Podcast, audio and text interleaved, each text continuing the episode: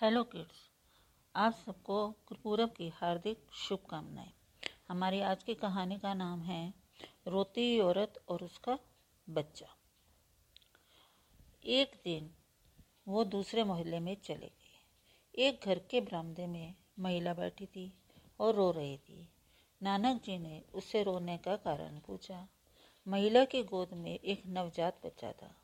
महिला ने रोते हुए कहा, ये मेरा बेटा है। मैं इसके नसीब पर रो रही हूँ। कहीं और जन्म ले लेता तो कुछ दिन ज़िंदा रह लेता। इसने मेरे घर जन्म लिया और अब ये मर जाएगा। नानक जी ने पूछा, किसने कहा कि ये मर जाएगा?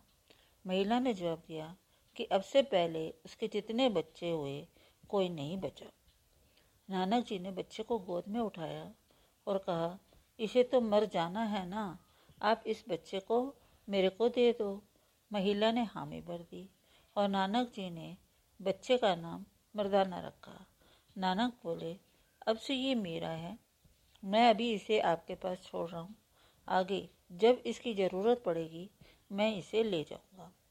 ये कहकर नानक जी बाहर चले गए। उस बच्चे की मृत्यु नहीं हुई। ये बच्चा आगे चलकर नानक जी का परम मित्र और शिष्य बना। Thank you